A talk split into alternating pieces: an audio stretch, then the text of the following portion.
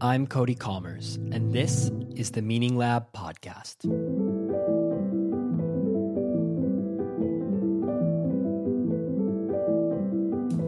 For many of us, life is a process of minimizing uncertainty.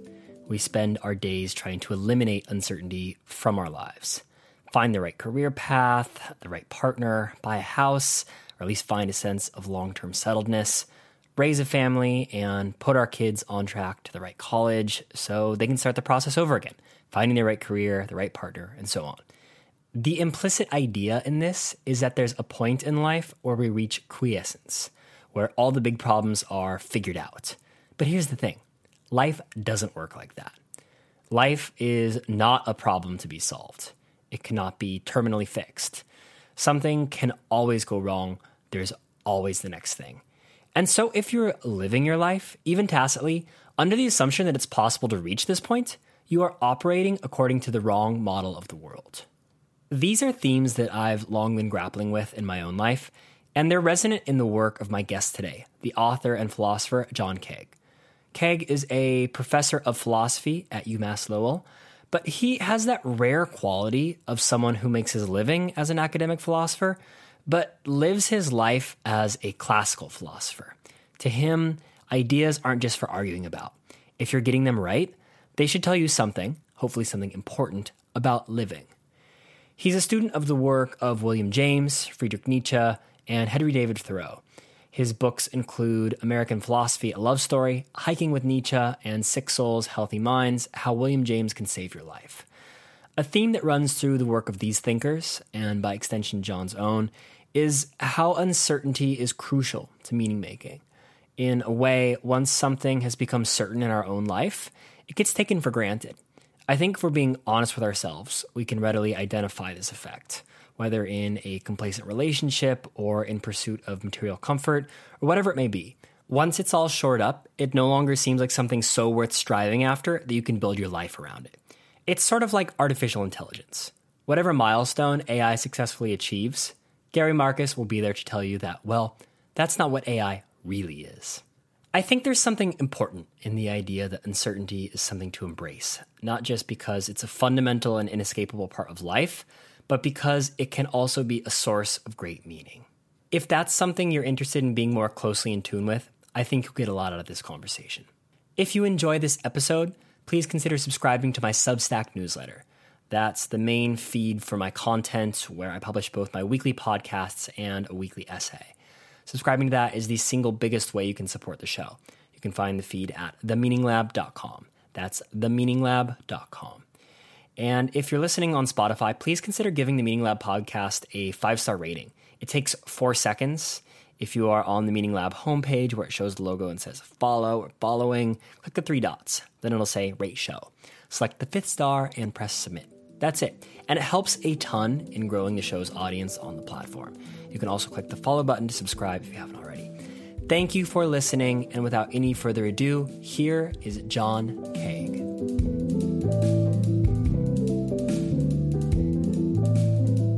Is there a specific book that you read, perhaps earlier on in life, that really gave you a sense of the power of, of books and like what it can do for you? Was there like one thing that like was that early thing that you can look back to? Yeah, I mean, there's this thing. Um, the University of Nebraska put out a freshman primer or, um, called the Nebraska Plan for their freshmen, and it was filled with um, Einstein and Pascal and um, William James and Margaret Fuller and uh, all of these short, sort of short excerpts. And when I was in eighth grade, we were assigned the Nebraska plan, and my mom sat down next to me, and I remember going through a section of Walden where I'm like, "Oh, this is personal writing. Like I see what's going on here, and like." I I see I see a guy struggling to figure out what the meaning of life is for himself and trying to help you know help others do the same. So I mean, reading the Nebraska plan with her, and then particularly the segment from Walden, I would say. Wow. Okay. Yeah, I can see how that kind of uh, laid the groundwork. Can you maybe draw a line between that sort of thing and sort of the broad strokes of, of your professional career and, and your background and, and, what you do and, and how you came to do it? Yeah, sure.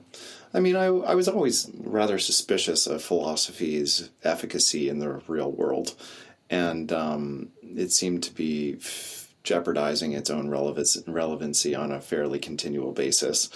And um, I made a promise to myself and to my mother also, and to my very practically minded family, that if I went into philosophy, I would try to make it more practical and more um, sort of personal and down to earth than the vast majority of contemporary disciplinary philosophy does. And so I went through undergrad. I did a simultaneous BA and MA in philosophy, and I was pretty young at the time. And um, then I went to I left philosophy for a time and went into international relations and got my MPhil at Cambridge. But then I was like, you know, I'd really not like to work for, for the government, and I really would like to work in philosophy and go back. So that's when I went for my PhD. And you have to jump through a number of hoops for tenure, very academic, very boring, siloed writing experiments that really sort of disabuse you of the idea that writing could be interesting and um, that then um, after I got through that process, when I got tenure at UMass, I decided to write for a general audience. And that's the place where philosophy for me got very interesting again. So, what I try to do in my writings is to blend memoir and philosophy um, in, you know, either hiking with Nietzsche um, where it's very memoir based, or Sick Souls, Healthy Minds, How William James Can Save Your Life, which is personal and slightly memoir, but then tries to show how philosophy can impact a life. Right? That's what I'm up to. And so I go back to Pierre Hadot's idea when he was thinking about the ancients that the ancients didn't think about philosophy as a particular intellectual discipline, but rather as um, very, very smart self help or self help for the smart set, I guess, but like a way of thinking through the business of living. And that's the way that I take philosophy today. That kind of reminds me of this distinction in psychology between what I'll call the experiential self versus the the narrative self. And this is something that I've been thinking a lot about in the context of, of meaning and experience and all that sort of stuff recently. And the basic idea here is that when you ask questions like, well, you know, how happy are you? How satisfied are you? That sort of stuff. There are really two different selves who can potentially answer that. One is the experiential self who, you know, is in the moment asking, what am I bodily feeling right now? And then the other one, the narrative self, is looking back, trying to take a little bit more abstract understanding of, you know, what do I make of my life and what I've been up to. Um, so, with that kind of like as a background, I'm curious. There's almost this kind of tension in your work where I don't want to say you are unhappy all the time in the sort of experiential self. But there's certainly this theme of like, okay, my in the moment self is not thrilled about things on a uh, you know sort of scale of like uh, things are okay to things you know uh, maybe I'll kill myself. Um, but then there's a lot of richness in the narrative self. So all that is is to say, what? How do you sort of deal with that tension? How do you sort of think about that? What what what are the, the trade offs there? How, what do you, what do you make of all that? It's difficult writing memoir uh, because you when you write memoir, you're always describing a past self, right? And and that's inevitable, right? Memoir is written in hindsight, and the the fact is is that so American philosophy and a love story and hiking with with uh, Nietzsche were written during a time in my life when um, I was feeling very pointedly a lot of the sort of biological and for me personal historical factors which oftentimes eh, very very you know in a pronounced way. So for example um, my father when i was writing american philosophy a love story and hiking with nietzsche i had gone through a first divorce. I was um, uh, i was extremely anxious. I my father had just died. I was trying to piece together a new life. I was in the midst of trying to get tenure. I was like, you know, I was pretty stressed out and pretty miserable.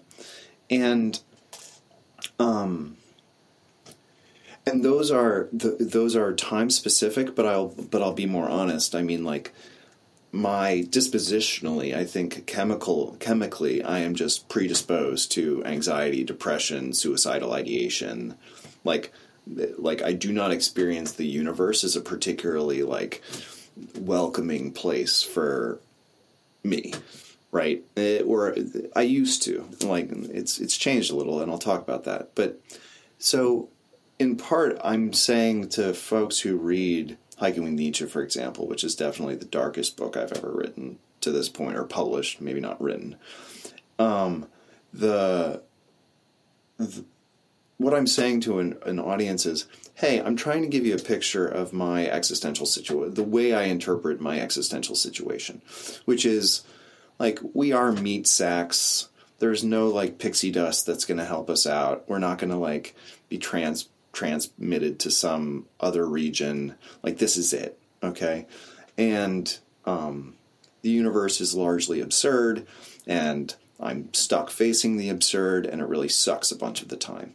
And I'm saying that to an audience, at least in part, to say, hey, if you feel this, you are not alone. Like, you're not crazy to feel this, right? But then the narrative, what you've described as the narrative approach, the sort of richness of the narrative approach, is what I'm trying to do is sort out my own stuff or my own shit, right? I'm, what I'm trying to do is I'm trying to say, here's my experiential self.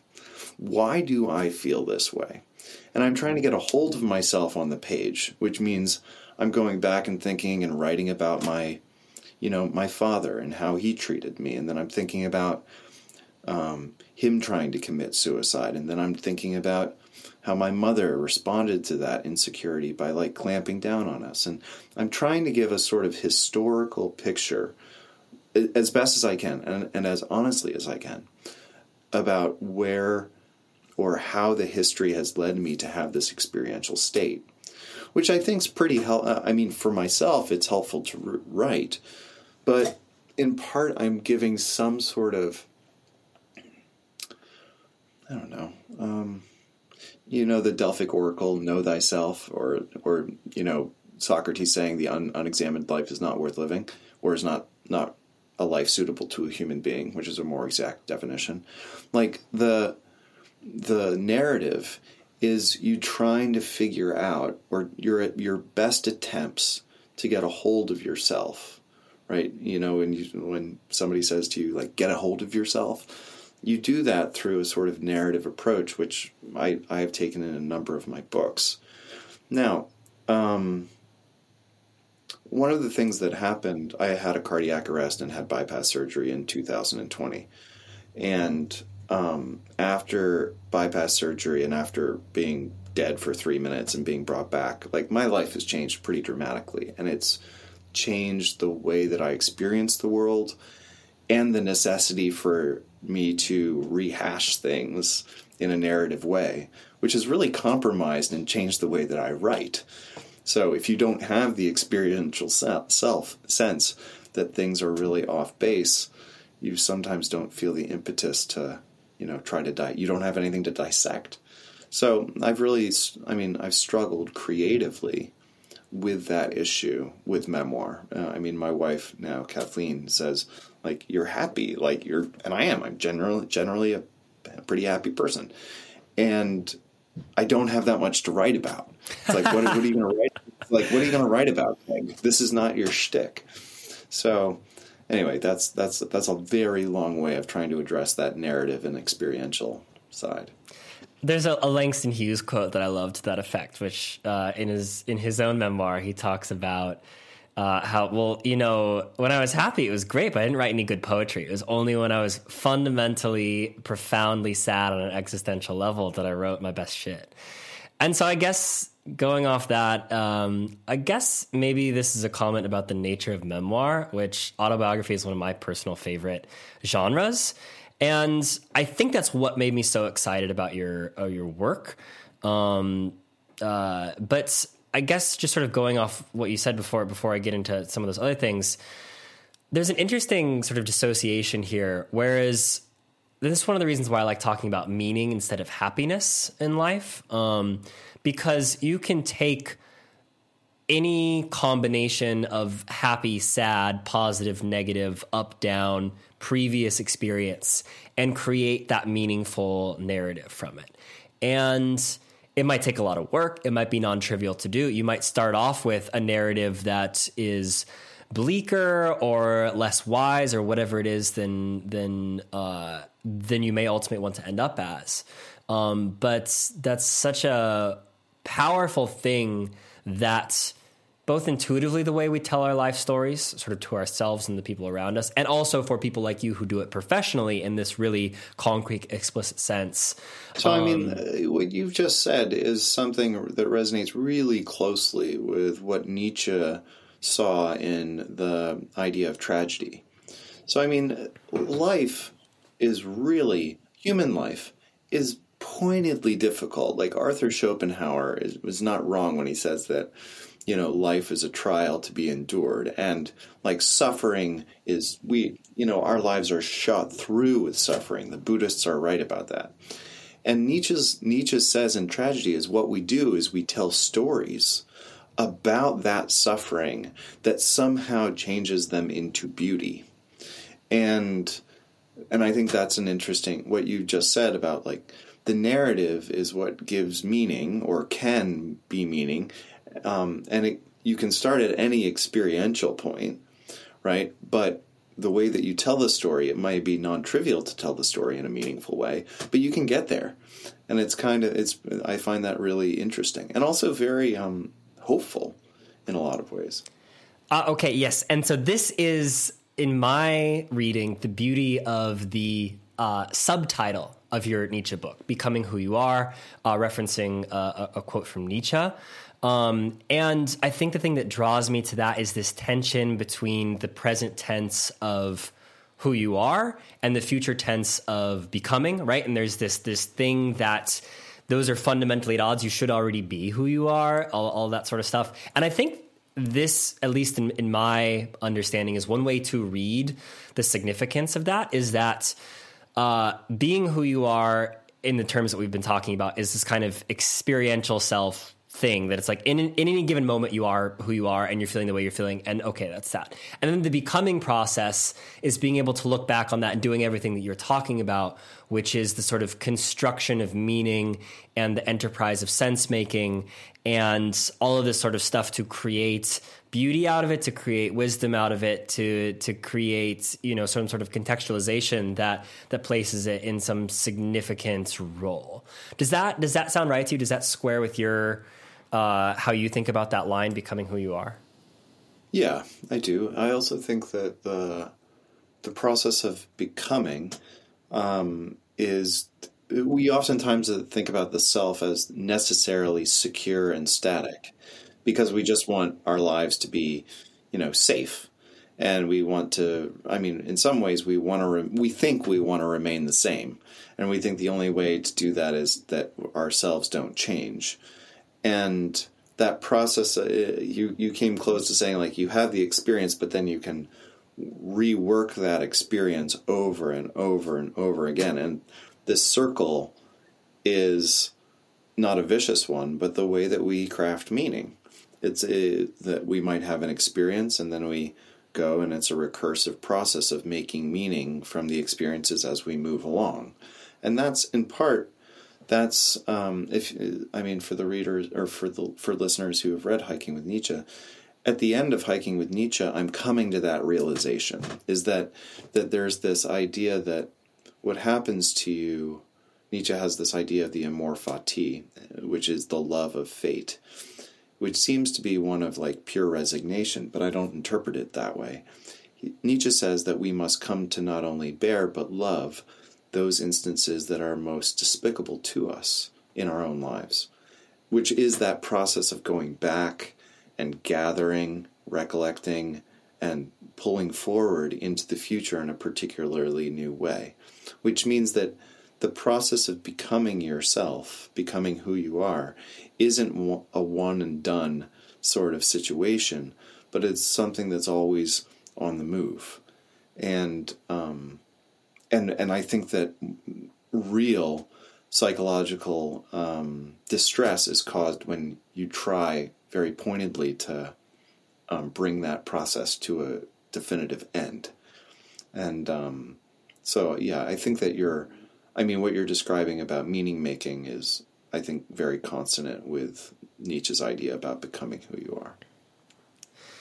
So I, I do want to note something about hiking with Nietzsche because that is where I first found your work and, and where I got into the rest of it from.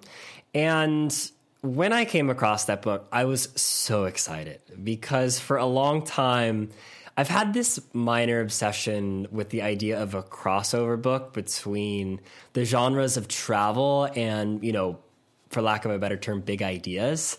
And uh, it goes back to the core of your philosophical approach, which is that if our ideas are useful, if they're going to actually have some sort of power to make our lives more meaningful or worthwhile in some in some sort of important way, then they should resonate with our experience of the world.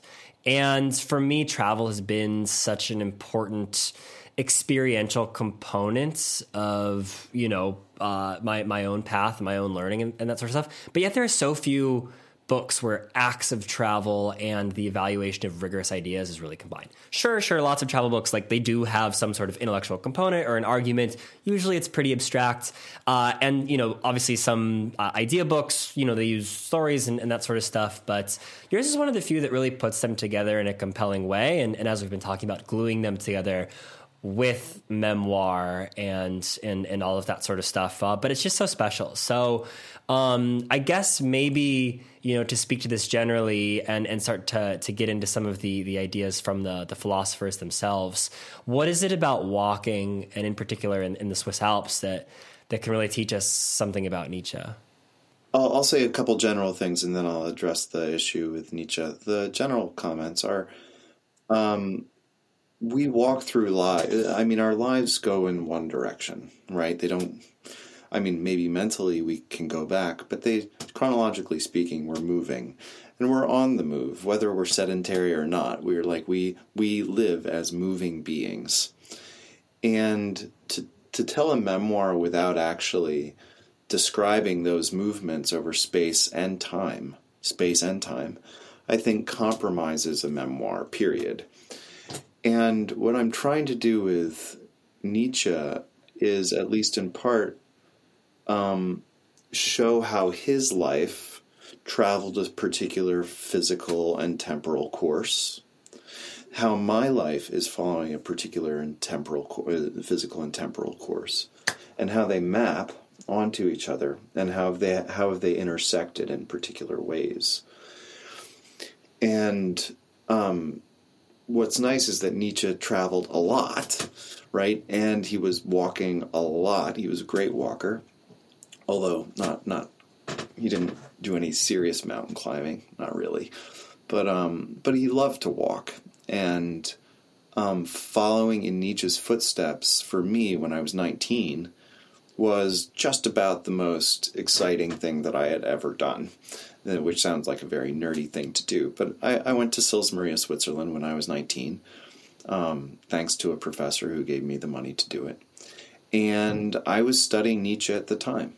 And I wanted to figure out what the mountains could teach me about Nietzsche. And when you're in the mountains, at least when I was, you're alone. You feel both absolutely small and absolutely powerful, which is to say, you experience the sublime. You um, have to rely particularly on yourself. You can think about Nietzsche's um, mentor, Ralph Waldo Emerson, saying, uh, Trust yourself. Every heart vibrates to that iron string. And you have the time and the space to think about your life, uh, to think about fate, to think about how you've gotten to be where you are, which is what Nietzsche did a lot up in the mountains for himself. And it generated, I mean, he wrote, he was most prolific when he lived in Sils Maria. And you can see in his work that the mountains and the landscape and being an embodied thinker, being an animal, like breathing deeply, um, finding meaning in the context of nature. These ideas come directly out of this experience. And I think what I was trying to do is actually see if those experience experiences obtained. And in particular, at, when I was 19, I was very interested in what's known as the ascetic ideal, which is um, the Christian, primarily Christian or religious idea that you deprive yourself in order to um, have a gateway to God. Right, that's the, the you know the fasting or the self deprivation or the, and Nietzsche has a critique of that ascetic ideal, um, and I was interested in exploring it. So I fasted a great deal when I was there. I I walked a lot, walked more than I should have in a very unhealthy way, um, just to see what that sort of you know way of life might mean. I also was very much aware that Nietzsche himself had a very serious ascetic streak. And in other words, he worked himself to the bone. And um, I was interested in, in seeing what asceticism might mean in the place where Nietzsche himself subjected himself to some of his harshest conditions. So that begins to, I guess, answer your question about what's the relationship between walking and Nietzsche, but I'm happy to go on, you know, go on at length if you want. Well, I want to just pick up the thread of walking for a second. Th- this is like just the physical act of walking itself. I feel like is a really undervalued aspect of life. And in particular, what I'm thinking of is that so, you know, my partner and I, for the most time, you know, in the last three years, we've lived in the UK, in Oxford, and we don't have a car there. And, you know, we walk or bike, but usually walk um, everywhere. And it's highly inefficient. That being said, there's not really anywhere interesting to go in Oxford, so it's not really that much of a hindrance. But you know, you walk to the store, you walk to see your friends, you walk to coffee, you walk to dinner. Uh, walking just is the fabric of life. And then when we get back to the U.S., I'm in Seattle right now. We've got a car, and so when you want to go to the store, you hop in there and then you know you drive a couple minutes then you're at the store and everything like that and it fundamentally changes the texture of life and particularly in american life where so much of our society is structured around having a car it makes a huge difference and we notice it going back and forth with the different places where we either do or do not have an automobile so there just seems to me something profound even about the act of walking itself in that. And I won't, not even like, as in like, oh, well, if you want to have big thoughts like Nietzsche, you need to walk a lot. Um, but even just something about um, life, you know, sort of basic life satisfaction itself. Does that still, does that still seem right to you? Yeah, it does. It does. It seems very, very right to me. I mean, it seemed righter when I actually could could walk slash run a lot more easily than I can these days. But I mean, I think that um, I think, I mean, walking is a way that we negotiate our world. And it's, it's a particular and particularly interesting way of negotiating the world, especially if we notice that it allows us to slow down and take in the world in a walking pace. Okay, so that's one one aspect. The 19th century post-Kantian philosophers were also great walkers. Even Kant, like he would make his like little Königsberg perambulation every day.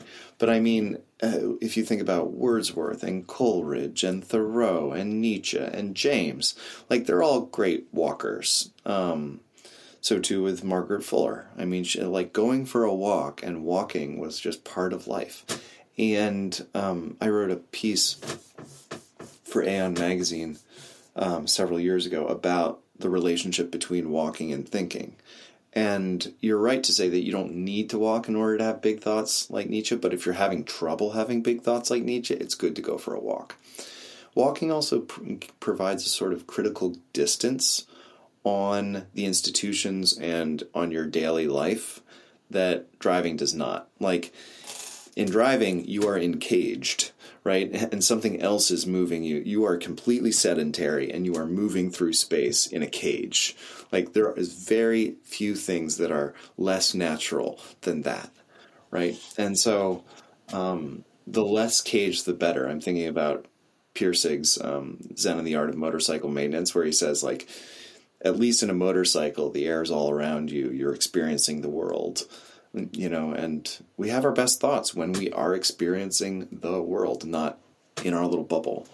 So maybe one way that I would reach for to rephrase that is that walking really focuses us on the journey and not the destination because it's just at its core in the modern world one of the shittiest ways to effectively get from A to B. Um, in terms of like it's just like it's just the slowest possible way you could do that almost by definition. Um, and the upside of that is that it forces you or at least gives you the opportunity to have that experience with with with things around you like you're like you're talking about like that um, whereas when we choose a more efficient route we are cut off from the experience of the moment we get where we're going quicker but it takes us into this more abstract less embodied uh, uh, relationship to the world there's another resonance in your work that I really love that I want to pick up on here. And you've alluded to it a little bit. And uh, maybe this can kind of act as a transition between Nietzsche and William James. But one of the themes that I, I see in, in, in your writing is is that you love to read a book, especially a historically significant one, in the place where it was composed or, or, or, the place that it's, you know, sort of details and, and that sort of stuff. And I'm a big believer in the right book for the right person at the right time. Uh, I really think there's just no substitute for that.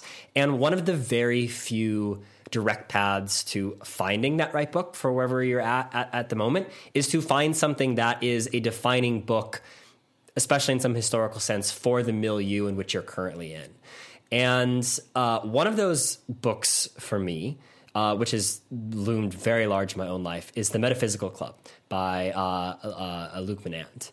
And that was his, you know, uh, for anyone who hasn't, you know, heard of that, that's his 2001 Pulitzer Prize winning um, uh, intellectual history of American pragmatism, particularly through the lives of William James, Oliver Wendell Holmes, uh, Charles Sanders Peirce, and John Dewey.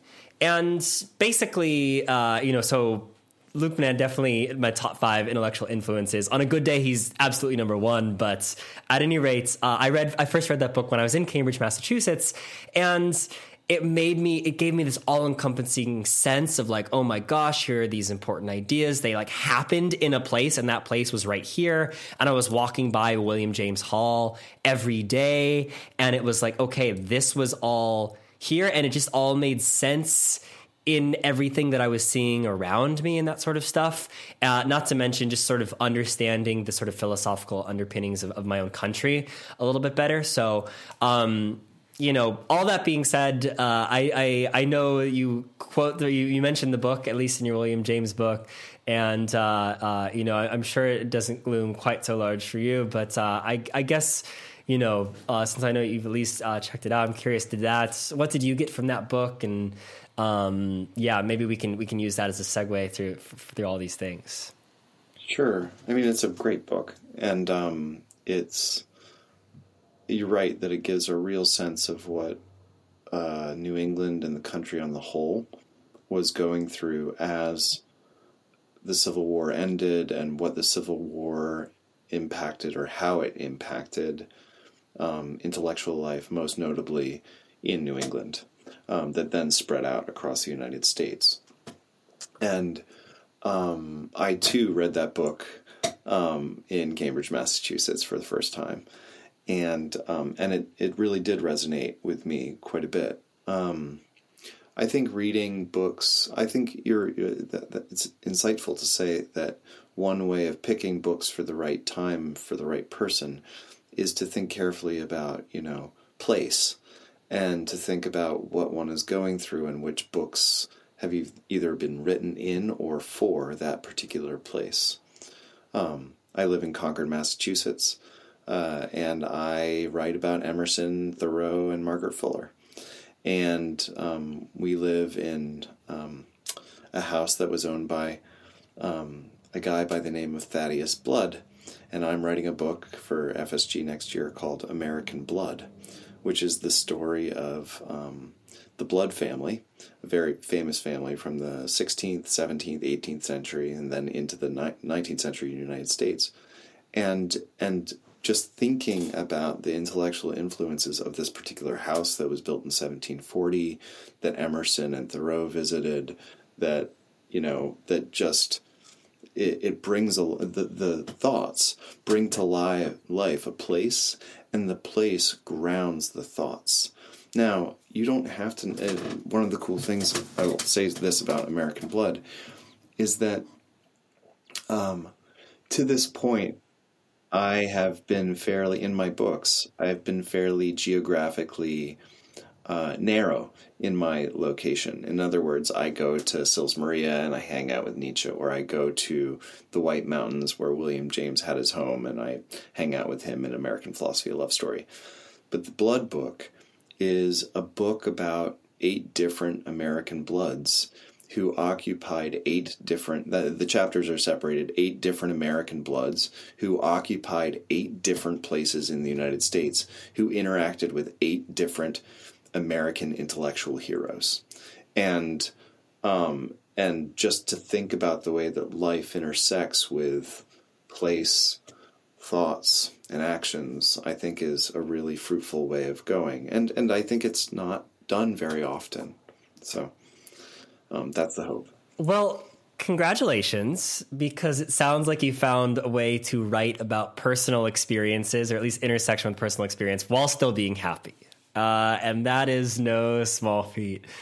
I guess I don't know if this is uh, you know too personal of a question, but uh, just going from the kind of thin slice of, of having you know read some of your work and, and talking to you now, uh, it does. I, I, I, don't know if I want to call it a, a full on phase shifts um, from you know depressive to non depressive, but I don't know. Is there something? And we've also talked about you know how there's this dissociation between happiness in the moment and meaning making later on and i don't want to discount that.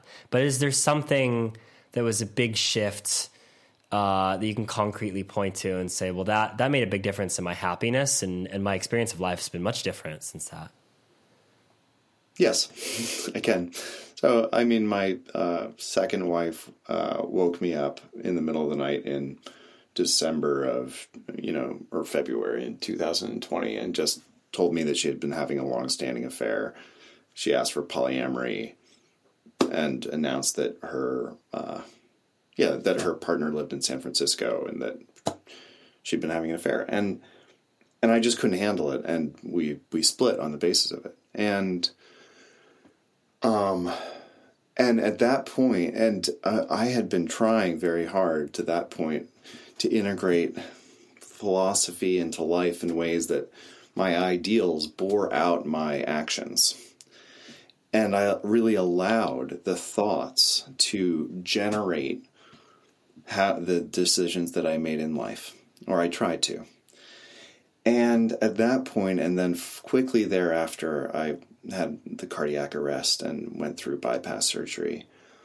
The relationship between life and philosophy began to sort of come apart a bit. What I mean by that is um, this character, William James's friend Benjamin Blood, says that the another blood character uh, out of the blood. So he says the affirmation of life will never be done by the intellect alone. It will never be the affirmation of life and meaning will never be based on solely on ideals or intellectual justification.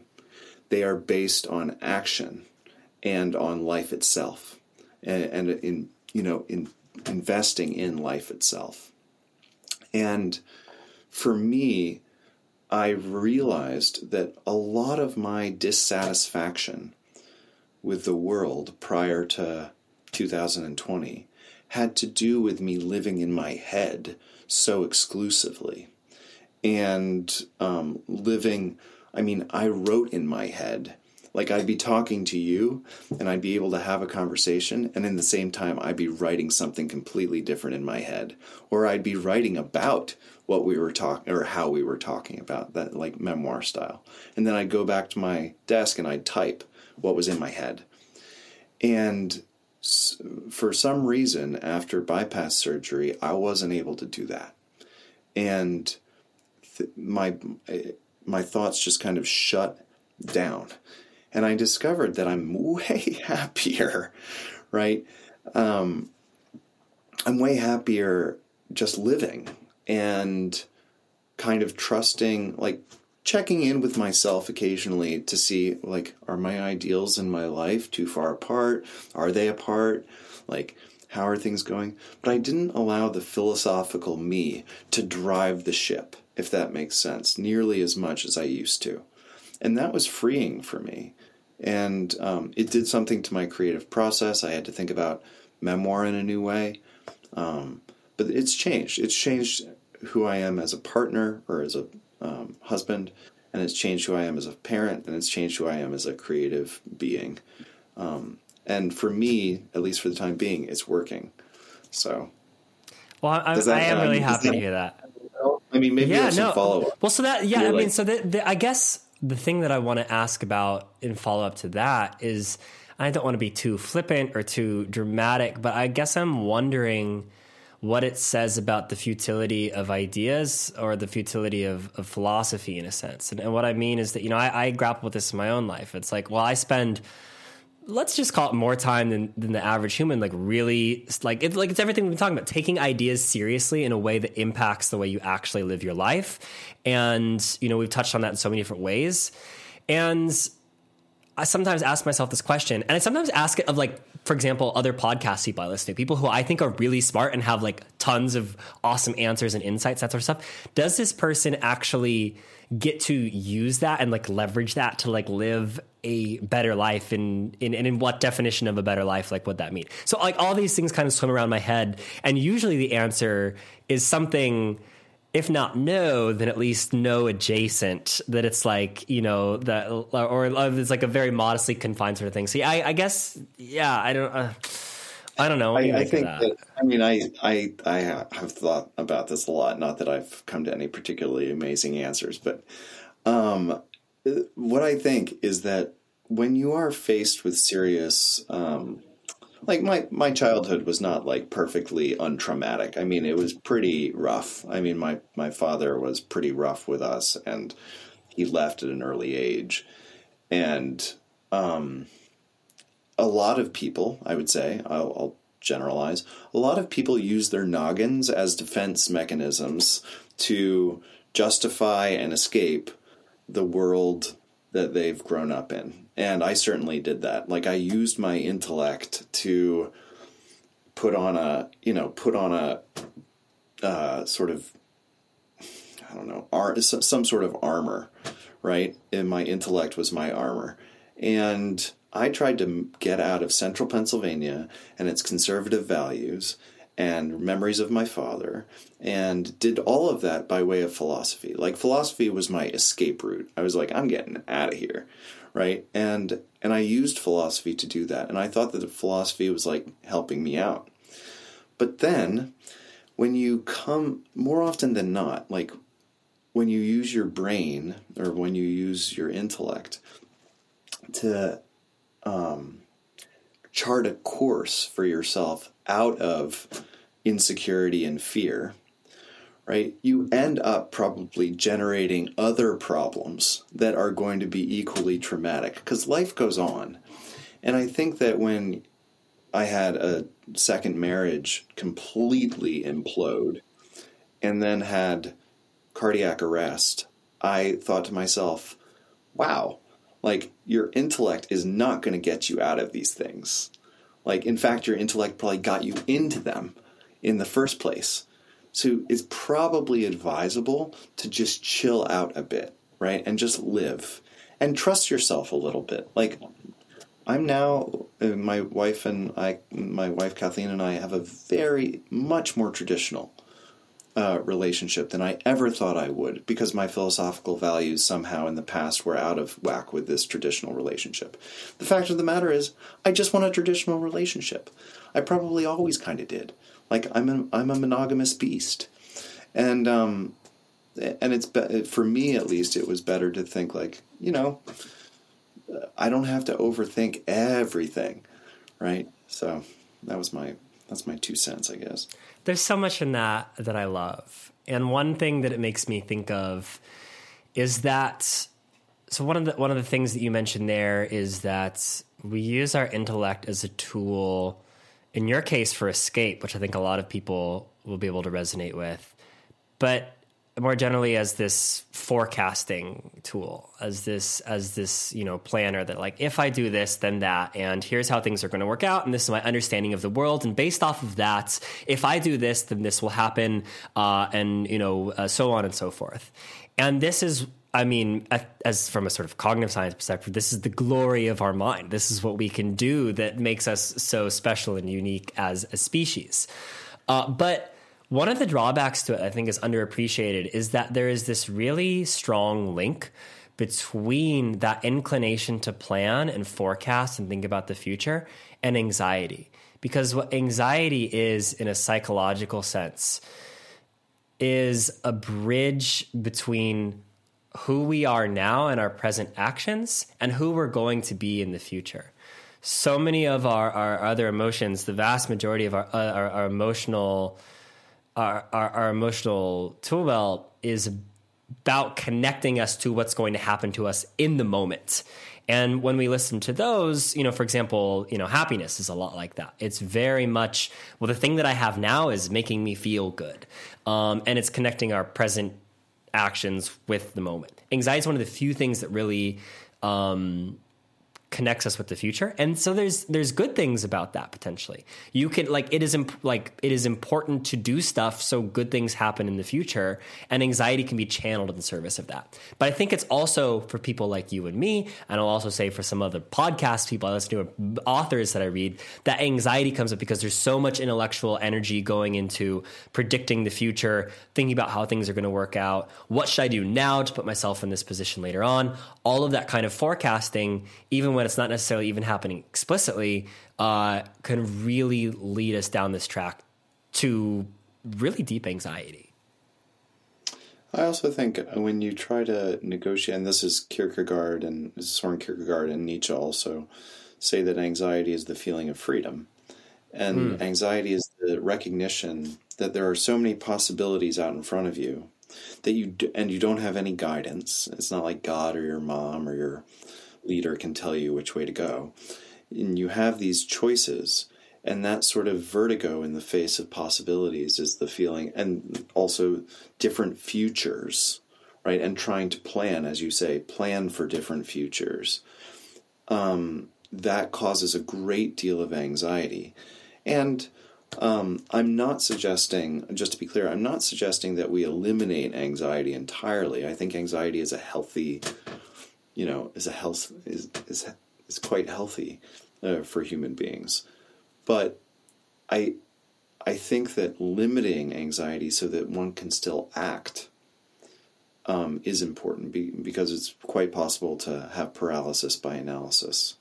Um, and so I guess I've moved a little bit away from that. And quite frankly, um, a lot of my peers think that I'm anti intellectual, like I've become stupid or that I'm anti intellectual um, because I'm no longer allowing my ideas to exclusively dominate my life.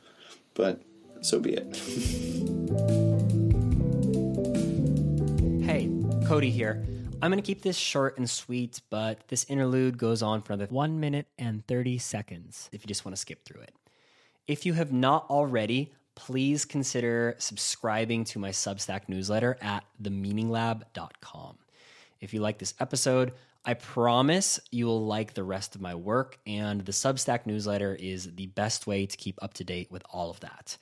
I try to improve just a little bit every week on the quality of these podcast episodes, and each weekly post features the most interesting idea that I could find, which gives a cognitive science perspective on the pursuit of meaning in work, life, and relationships.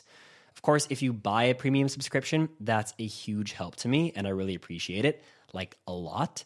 But even just subscribing does a lot to support me in my work. The number of free subscriptions is the single most important number I track to see how my platform is growing, which in turn helps me get better guests and more opportunities in the future. More people on there also means I get more feedback and I can see which ideas are landing and which ones aren't. So, yeah, please check it out. I put out new podcast episodes every Tuesday, new posts every Friday. If you subscribe to the Substack newsletter, you'll get all of those right to your email inbox. Again, you can find that feed at themeaninglab.com. Thank you for listening, and now back to the show. Just a quick heads up we're going to be talking in depth about suicide in this next section.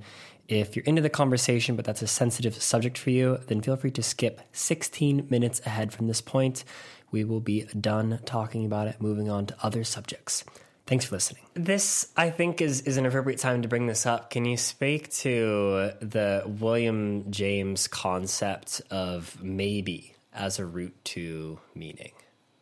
In the 1890s, William James was invited to Holden Chapel, which is on Harvard's in Harvard Yard, to give a talk that he entitled "Is Life Worth Living" to the Cambridge YMCA, and to address the spate of suicides that had occurred in the previous couple years.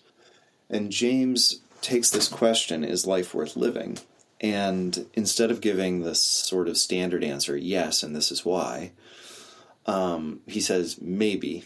It depends on the liver. He says, is life worth living? Maybe. It depends on the liver. And at first, I thought that I was a complete and utter cop out. But um, over the years, I've come to think that it's the best answer for somebody who has actually tarried with the no. Is life worth living? No. Um, for someone who's tarried with that answer, the negative answer, for any extended period of time, the maybe makes much, much, much more sense. And I think what James is suggesting, he, he's saying that it's up to you to to determine whether life is worth living. Right? It's a, it's up to you in two sense, two senses, important senses, I think. First, James believes that we have a certain agential power, that we are agents in our own destiny, and we can make meaning just like Viktor Frankl says in the face of the concentration camp, like I can still find meaning in this hellish circumstance. It's up to me, right? So that's one aspect of James's comment. The other aspect of James's comment is that he wants to leave the room for individuals to face circumstances that are unbearable. So he doesn't want to exclude the possibility that life really is uh, not meaningful or is completely meaningless for an individual he wants to allow that. So you can think about, you know, physician assisted suicide or something like that. Or or the viability of killing yourself under certain circumstances. James wants to allow that possibility, which some of my friends and colleagues say, whoa, that's too dangerous of a possibility. But James's reason to give us that possibility is to empower us in other words, if you feel like life is not worth, worth living and you're up on Brooklyn Bridge thinking about jumping, like the and if somebody comes up to you and says, "Hey, why are you jumping?" One of the reasons, uh, if you really get down to it, is they're out, they're they're out of control. Like they do not have control, either emotionally or they feel like they're powerless.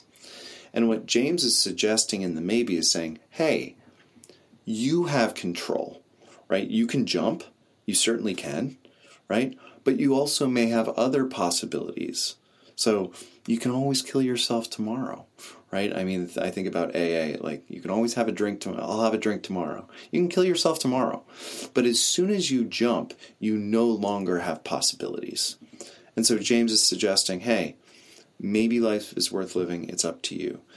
Now, I think that James and most commentators who talk about this essay in the 1890s uh, talk about these two ways of interpreting it.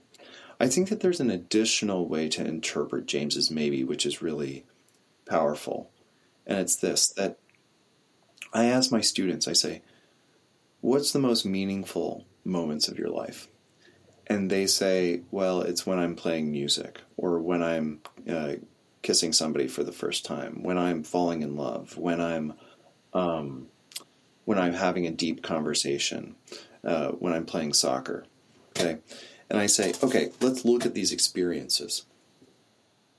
Would they be as meaningful to you if they if the outcome of the experience was decided beforehand if you knew in a sort of lockstep fashion whether the game was going to be won or lost on a particular goal or whether you knew beforehand how the piece of music was going to be played or if you knew beforehand how the first kiss was going to go and invariably they say no it's that sort of uncertainty that actually allows meaningful interactions to happen or meaningful experiences to happen. And I think that's what James is indicating with the maybe. Because he thinks that the universe is shot through with maybes, that is to say, possibilities or chances or opportunities. And it's up, up to us to negotiate them, right? But that's where meaning comes from for James. It's, it's that, that the invariability of things allows us to make chance our chance in other words, to make to to inter, in, in, inject or interject ourselves into a particular situation that is not determined beforehand. I think that's what the maybe has meant for me, at least, because when I'm feeling like I want to jump off Brooklyn Bridge, which I have many wanted to many times, like I keep myself here because tomorrow might grant myself the interaction that involves a maybe that I can explore at my own risk and my own reward. So that's a long way with James's maybe, but at least three ways to understand it, I guess. There are several things that I want to pick up on in that, but I really do want to go into suicide and maybe even suicide as a philosophical problem, not to get too Camus on you, but to, to really yeah, there's there's there's a couple things I, I just want to sort of put up uh, here and sort of see see what you make of them. But the first one sort of begins with this this question: Is life worth living? And like when I really think about it, to me, this question doesn't make sense. As in, like in a million years, like it wouldn't naturally occur in any deep fundamental way in my own mind for whatever reason. And like the more intuitive way, uh, is really this question of like what should I do next? And then one possibility that's always on the table is well, maybe I should kill myself.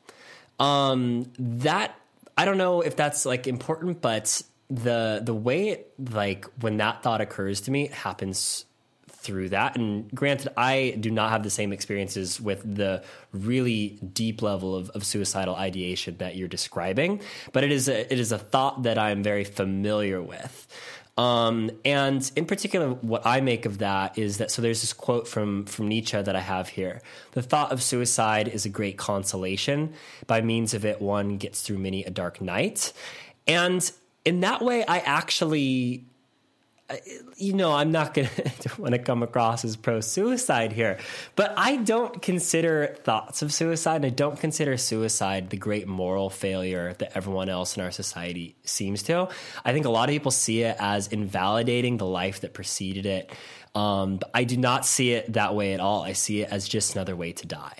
And for the experience of, of people who are living through just that, that basic thought itself, um, I think in a like to me this makes a lot of sense. But if you aren't thinking about killing yourself or at least that possibility is not on the table then you're not considering all your options like you're not you're like you're not taking into account the full span of uh, like possible things you could do next to, to to to, frame it in the way that I, I sort of uh, I, I, I, I, said a second ago.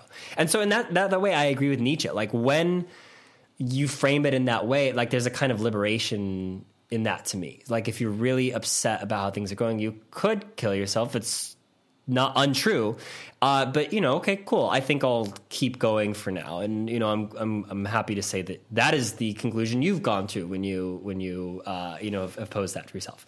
So you know, let me just re- let me just re- reiterate this. I'm I'm not advocating for the the moral uprightness of killing oneself and I'm not saying that there are are not cases of, of, of really like you know problematic pathological. Here I am uh, in this really bad uh, place. Uh, absolutely. You know, like all all of that stuff uh, notwithstanding, I think making the even the the basic thought about suicide taboo and saying that there's there's something pa- fundamentally pathological about even considering that. I don't think that's helpful. Um, uh, uh, in in in this way of like realistic. So I, I don't know. Does that does that make any sense? Is that too far? Does that resonate with your thinking? A lot of it resonates. I, I have a couple things to say. I mean, I think that um, he says that the thought of suicide has, you know, comforted me through many a dark night, and um, there are a couple t- different issues here. Like when First, I'll say that the vast majority of suicides aren't brought on by intellectual cogitation, which I oftentimes thought that that was the case, right? And, and like when I was 19, I really thought that it would that most suicides were brought on by like you know you just deciding that the universe was completely screwed up and you know and that you have no rightful place in it and it's better to go. Suicide is, uh, to my understanding and my experience of it, is that the most dr- dramatic uh, impulses are um, anger and um, anger directed to yourself and um, and hopelessness. And those are real feelings right? Those are like it's not and and that really changed the way that I think about suicide and also the way that um, I address it in my writing. So, in William James, in the book um, Sick Souls, Healthy Minds How William James Can Save Your Life, I'm trying to speak directly to those feelings the feelings of hopelessness, the feelings of anger, the feelings of deep anxiety, of not being able to move forward. Those feelings, I think, are what oftentimes tip someone into really serious su- suicidal ideations. Now, if you backtrack and think about let's uh, when I talked about suicide with hiking with Nietzsche, it was this type of existential question about whether life actually had meaning, and it, it, it occupied my it occupied many a day and many a night. And I and I thought that I was being a good philosopher, like really thinking it through, because I didn't necessarily believe in an all you know loving God, or I didn't believe in an, an all loving God. I didn't believe in I believe that, the, like Camus says, that the universe is absurd, that and that absurdity is felt by um, my human purposes against a perfectly indifferent universe, and nothing would change, and I would always be Sisyphus, you know, pushing the rock up and it, it coming back down, and why the hell bother, right? And I think when when when Camus says something like or he says at the beginning of the myth of Sisyphus, he says, there is but one serious philosophical question, and that is suicide. Um, everything else is, you know, dancing on the head, head of a pin, according to Camus. What he's saying is, do you have a good account of your life given your existential situation? And if we take Camus as being correct, that there's no God, that there is no sort of rhyme or reason to nature, that uh, we can hope for certain things, but we, you know, mortgage our present constantly on a future that is not guaranteed to us. Like, if we if we experience the absurd in the way that Camus does, which frankly I do often, um, the question then is: Can you still make meaning in the face of that void? Like in the in the face that nothing really matters in any cosmic sense. And and and Camus like, what do you think? Can can you work it out? Can you get there? And um, for a long time, that really bummed me out, and it really took me to some very dark places when I was 19, and then again in hiking with Nietzsche. Um, but I've now, I mean, at least in part, turned a bit of a corner where if you can face suicide, William James says, no man has been properly educated until he has seriously considered suicide. And I can, you know, that's what he said. And I would say, no person has been properly educated until they've really thought about, um, you know, suicide, which is also the meaning of like are you going to get to the end of your life and look back, as Thoreau said, and discover that you haven't lived? You thinking about suicide is tantamount to that deliberation, right? It's it's saying like, why am I here? Like, how best to spend my time? There's that famous Tolstoy like, what is to be done? Like that's the that's what Tolstoy asks, and that that in part resonates with what you said earlier, um, which is um, for me the question is what should I do, right? And suicide should be on the table along with every everything else. Well, I think that might be the case, but suicide also the the prospect of no longer being should be an impetus to get on with it in a most urgent way, right? For Camus with Sisyphus, right? And with William James, at least. And also, I would say with Nietzsche. I mean, if you think about the, sheer productivity of these individuals, it was, I think, in part with the realization that it could be cut short or they could cut it short at any point. And to fill the space as best you can, Thoreau says, improve the nick of time. And I don't think that you really get that unless you are seriously thinking about human finitude. And one way of doing that is thinking hard about suicide. So, I don't know if that resonates at all. No, those are so many. Thank you for for for putting a lot more nuance and some really great points to to what I said uh, previously. And there's something I kind of want to return to the. I want to I want to continue talking about the uncertainty of it because one of the things that I really can't stand about the question does the universe have cosmic meaning? And that's that it really fundamentally mis uh, misinterprets the mechanisms of how meaning is made because meaning is always contextual. There is no such thing as uncontextualized meaning. Uh, people might point to God and say, well, that is the ultimate source of meaning, but God is only uh, meaningful, first of all, if there was a God, but setting that aside, uh, in the context of the thing where he is the ultimate end all be all. That is, the, he is defined as the context. Anyway, um, contextualizing the meaningfulness of a pursuit of an activity, of a word, of anything that has some sort of uh, eh, you know meaningful value to it. It happens within the context of something, and this is something that you have talked about in particular uh, with. William James and his context uh, as having a, a, privileged background. I've heard you talk about this in other interviews as well as in the sort of opening to the, to the William James book. Um, but when you come from a more precarious background, you know, the big questions are about paying your rents and putting food on the table and that sort of stuff. William James didn't didn't have that. Uh, you know, so once once those are assuaged, you know, he came from a very uh, you know, uh, wealthy background, uh, and his father really took his education seriously. Then you start grappling with these big questions about life and what it means. And you know, to be honest, in that battle, the the question often wins, right?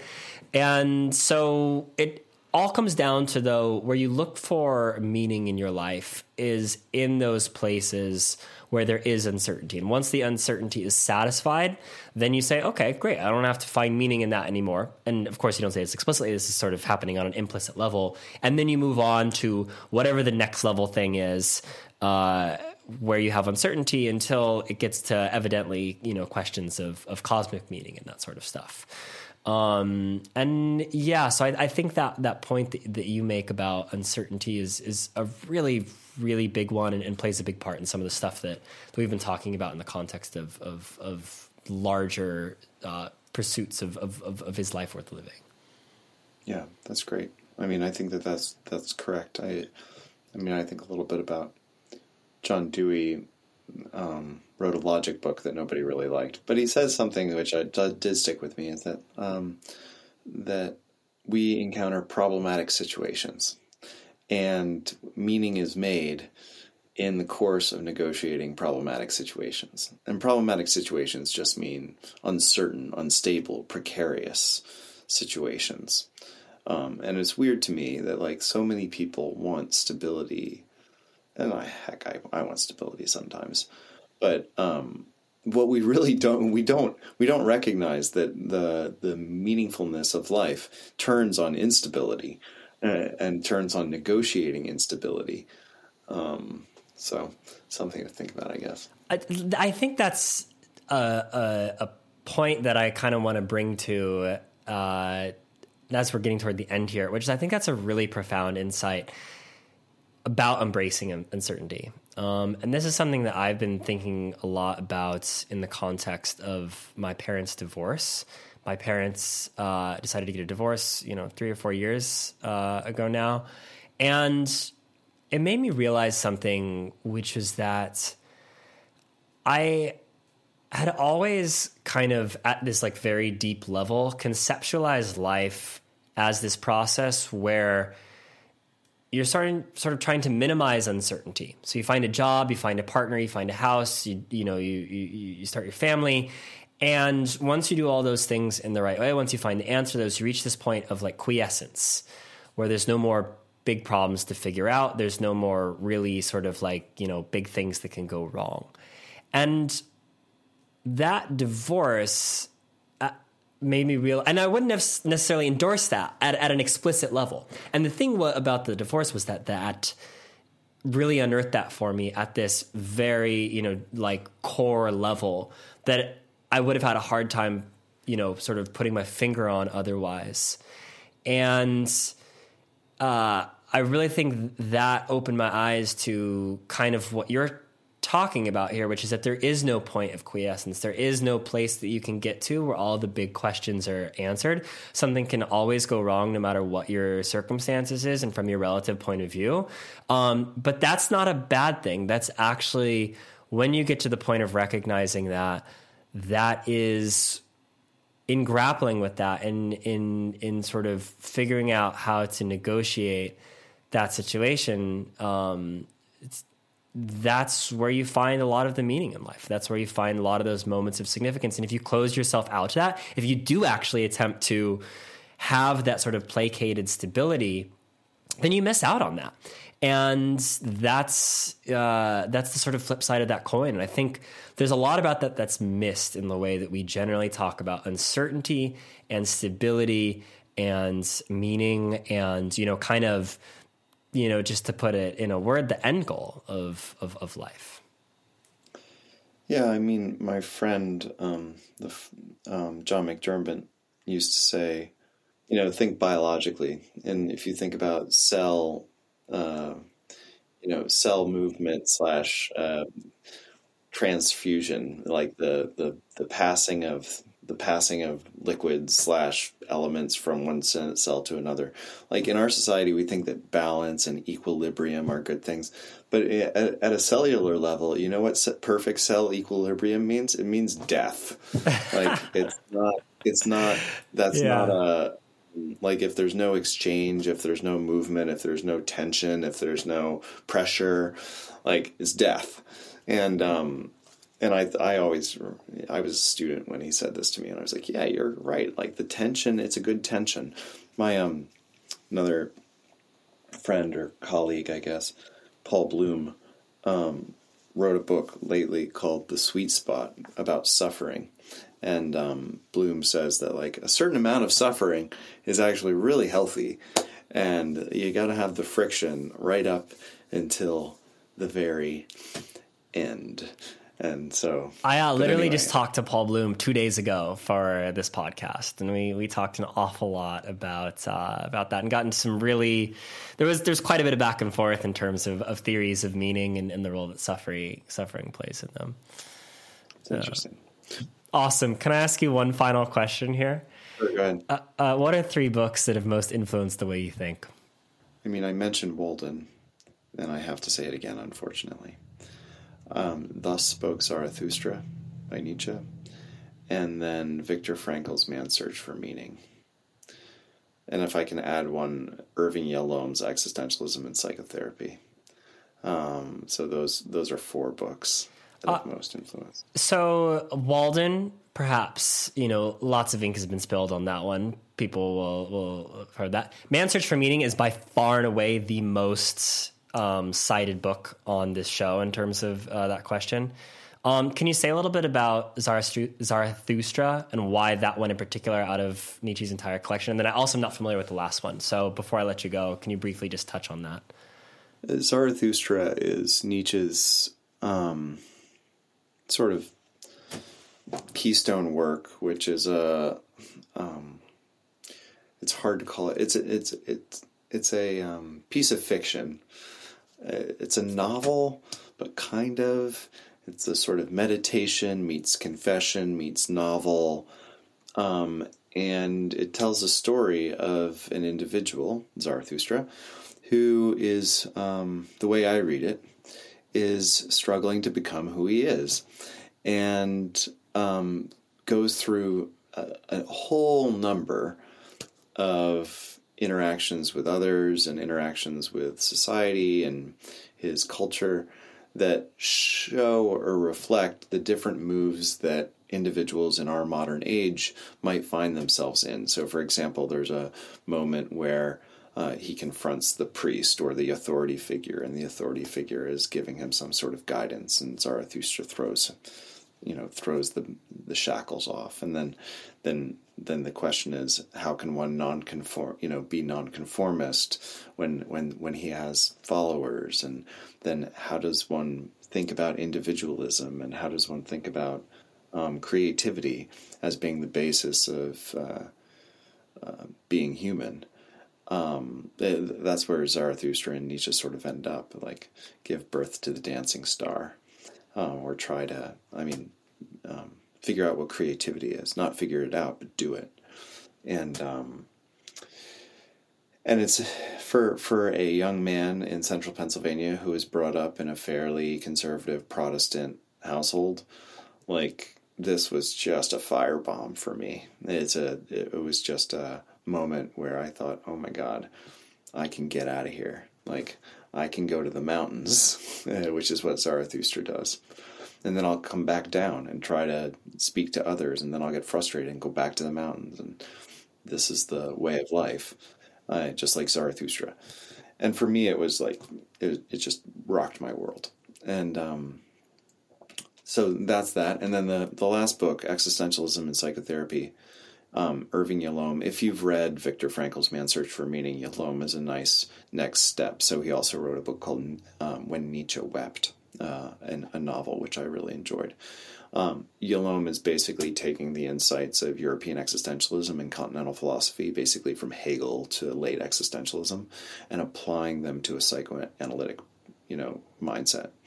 And so, what you find in logotherapy with Frankl is pretty adjacent. It's pretty similar to what you're going to find with the Yalom, but it's 600, 600 or 700 pages. John, thank you so much for your time. This has been a wonderful conversation, and there's so much I loved in here. Thanks for coming on the show. Well, I have to thank you um, for this time. It's been a real pleasure. That was my conversation with John Kaag. Thanks for listening. If you enjoyed this episode, please consider subscribing to my Substack newsletter. That is the main feed for my content, where I publish both my weekly podcasts and a weekly essay. Subscribing to that is the single biggest way you can support this show, and I really do appreciate it. You can find the feed at themeaninglab.com. That is themeaninglab.com. And as I said in the intro, if you are listening on Spotify, please consider taking a moment to give the show a five star rating. It takes just a couple seconds. If you are on the Meaning Lab homepage, it shows the logo and says follow or following click the three dots. Then it'll say rate show, select the fifth star, and press submit. That is it. And it really does help a lot in growing the show's audience on the platform. You can also click the follow button to subscribe if you haven't already. Thank you for listening, and I'll be back here next week with another episode of the Meaning Lab podcast.